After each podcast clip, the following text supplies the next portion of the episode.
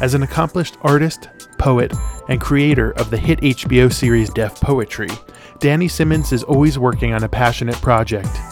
We visited him at his home to talk about NYU and hear about some of the projects he is currently working on.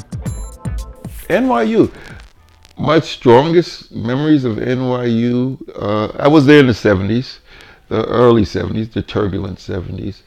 But my strongest memories of NYU were uh, Loeb Student Union, because everybody used to meet there, uh, some of the dorms, but mostly Washington Square Park.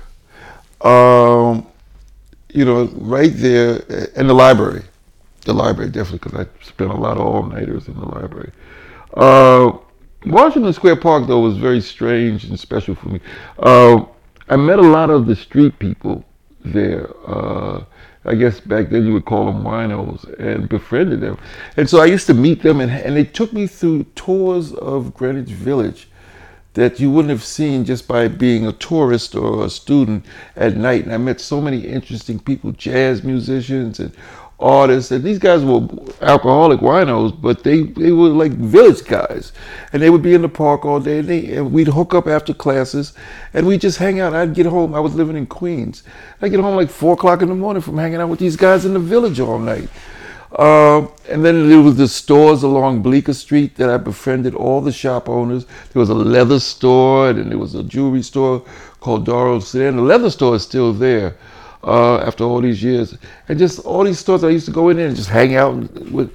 So NYU, even though it was a school, it was more for me more of an experience in counterculture, the village, and and it, it was just a wonderful place. Um, I, I went. I didn't go start as a freshman. I started as a freshman at Lincoln University in Pennsylvania, and as a sophomore came to NYU.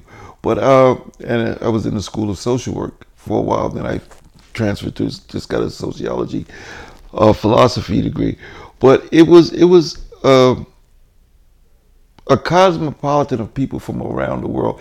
And have grown up in Queens, I met a lot of different people, but I hadn't met such a wide range of people. And so NYU afforded me the opportunity to meet people from all over the world and all over the country, and you know, and develop some friendships during that period that were really kind of special. And they had a lot of pretty girls in it. oh man. At what point did you know you wanted to be an artist? And was that something that you were considering while you were at NYU?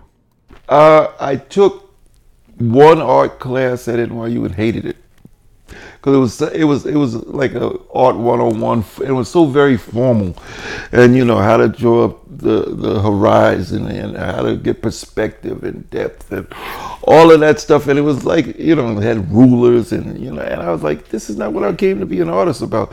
So I dropped it after that. So I really at that time really did want to be a social worker uh, because I had a, a deep desire you know, growing up in a family that was very socially and politically uh, aware, uh, to make some changes. And, and so social work was one of the formal ways that I could do something to change people's lives. So I did become a social worker for a little while before I just burned out and became an artist full time. And in addition to painting, when did you discover your love of words and poetry?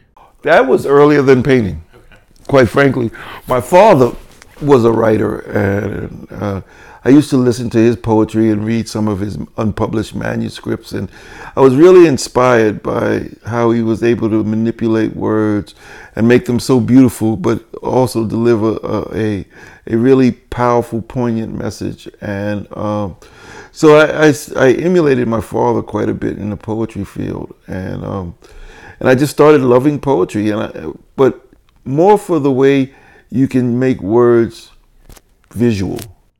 Can you talk about what inspired you to start the Rush Foundation and talk about its mission? Um, I started the Rush Foundation. It was it was not the first thing I started. I started Rush Fine Arts, which was just uh, pretty much just trying to get artists uh, who weren't represented in the gallery system shows and recognition, uh, mostly artists of color, women artists, and um, and I did that for a few years as a for-profit thing and couldn't make any money at it. So I decided to do it as a nonprofit and try to you know, my first thought was, well, maybe if I have a nonprofit, at least I won't have to rent space. I could get space for free. And then I started thinking and brainstorming about what a foundation or what a nonprofit would do, and I and I wanted to establish an art gallery, and I also had been reading a lot in the news about there not being any uh, being drastic cuts to arts programming in schools.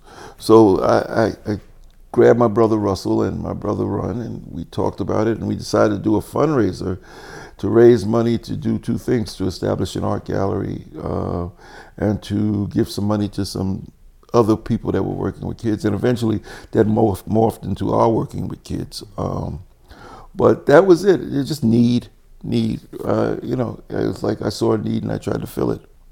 What projects are you working on now? Woo. uh, let's see. Uh, the first one is Curate NYC, which is a project, uh, a large scale citywide arts project that um, last year we had eight, 1,500 artists on the site and we curate shows in all five boroughs. Uh, and we have online exhibitions and it's a web platform, curatenyc.org, to designed is designed to enhance the city's role as an arts leader and also designed to get artists more exposure uh, with top curators around the world. So we have curators from around the world looking at the work of artists and curating shows out of that. Um, the next big thing was I was approached uh, by some Hollywood guys to um, be in a reality show or be a reality show called Being Danny Simmons, and it's it's about the arts and my journey in the arts and all the different things I do in the arts. And that's been a fun thing. We just started filming a pilot, and you know, there's no guarantee that it's going to get picked up, but these guys are pretty confident and they've done shows before. And so they want to explore my um, journey in the arts, part of which uh, is I wrote a novel several years ago called Three Days as the Crow Flies about the 80s in lower the Lower East Side and that art scene with Basquiat and Warhol and all that. It's a fictional novel. And um, then it became a graphic novel called 85. And now it's a movie script. So they want to try to document my trying to get that movie script turned into an actual film. That's part of it, and part of it is my painting and shows that I give or go to, and you know, just my life pretty much. Uh, the next project is I'm taking Def Poetry, which is a, a, television show and a Broadway show that I created, and we're taking that as a tour to Houston, uh, Texas, to benefit a museum. So we're doing a benefit concert in Houston, and then I'm talking with people in England about working, bringing the Def poets over to England to do a show and work with kids in poetry and, and over there. And then there's a bunch of little things. You're keeping busy. I'm a little busy. I'm a little busy and trying to make sure all these balls stay in the air.